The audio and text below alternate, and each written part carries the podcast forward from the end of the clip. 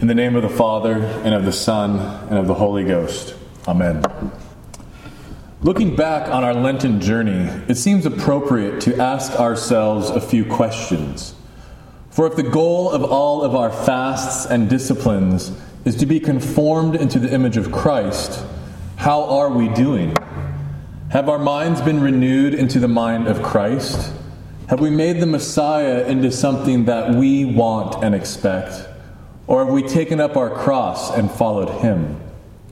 Today, Palm Sunday inaugurates Holy Week, the final week of the life of Jesus before he goes to the cross. It is a week full of expectation. It is a week of sadness and yet a week of joy. This triumph that we experience today as we commemorate Jesus' entry into Jerusalem will turn into deceit fear, confusion, and crushed expectations.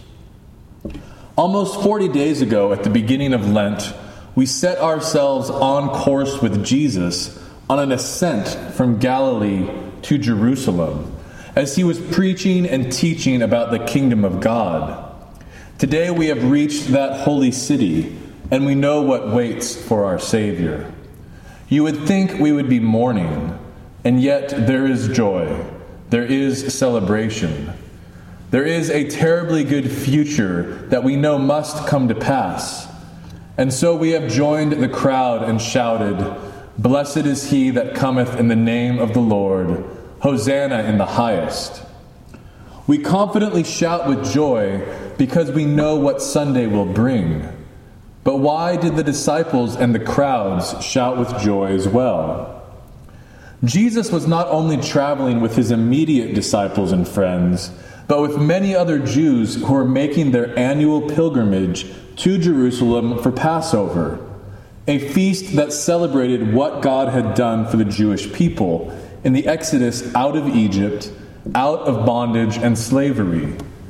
Multitudes came from all over the region, and the city was just bustling with people.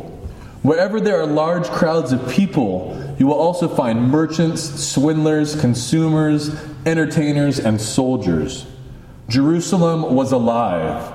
It was the perfect place for a parade or a riot.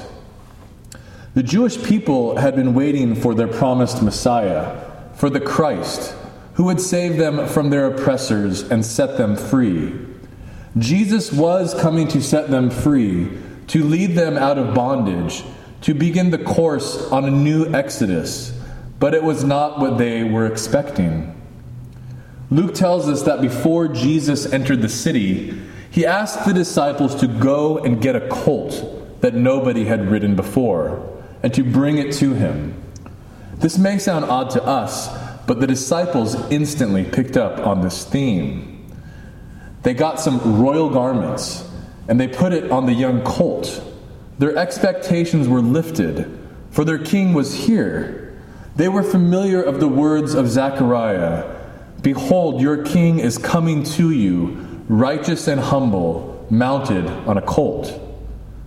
The disciples wanted to make sure that their king had the proper royal garments and a proper royal welcome as he entered their holy city. What hit me anew as I reread the Gospels during Lent is that the disciples were most excited about Jesus being their king on their terms. And we do the exact same thing. We love leaders who are what we expect, who dress like we want them to, and believe in what we believe. Looking back on the life of Jesus in the Gospels, it is clear that he couldn't stop talking about the kingdom of God and how it worked.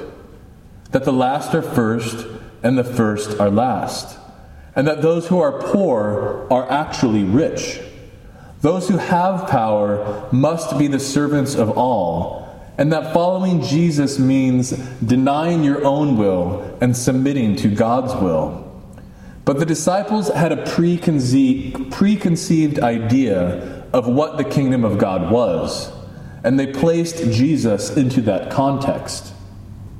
Remember when Peter confessed Jesus as the Christ the one they had been waiting for. Jesus turned to Peter and told Peter, Peter, The Christ must die. And Peter got angry.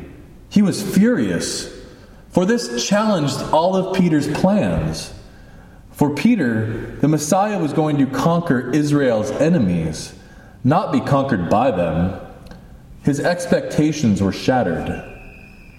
As we prepare this morning to ascend the altar of God and to meet Christ in his offering of himself, how do we conform ourselves to him and to what he wants us to be? The answer is found in our epistle from Philippians chapter 2, where St. Paul tells us what the mind of Christ looks like. He tells us that Christ made himself of no reputation but took the form of a servant and humbled himself to the point of death. The journey of Christ likeness begins by taking up our cross daily and dying to our own wills and expectations and submitting ourselves to His will. This journey is the new Exodus, where Jesus takes us out of the bondage of sin, deception, and guilt and frees us to live life abundant in the kingdom of God. This is why we celebrate. This is why there is joy. Christ's entrance into Jerusalem marked a victory for the kingdom of God that would extend beyond Israel into the hearts and minds of people everywhere. With this journey to the cross ahead of us, we can look to Jesus and say with boldness, Blessed is he who comes in the name of the Lord. In the name of the Father, and of the Son, and of the Holy Ghost. Amen.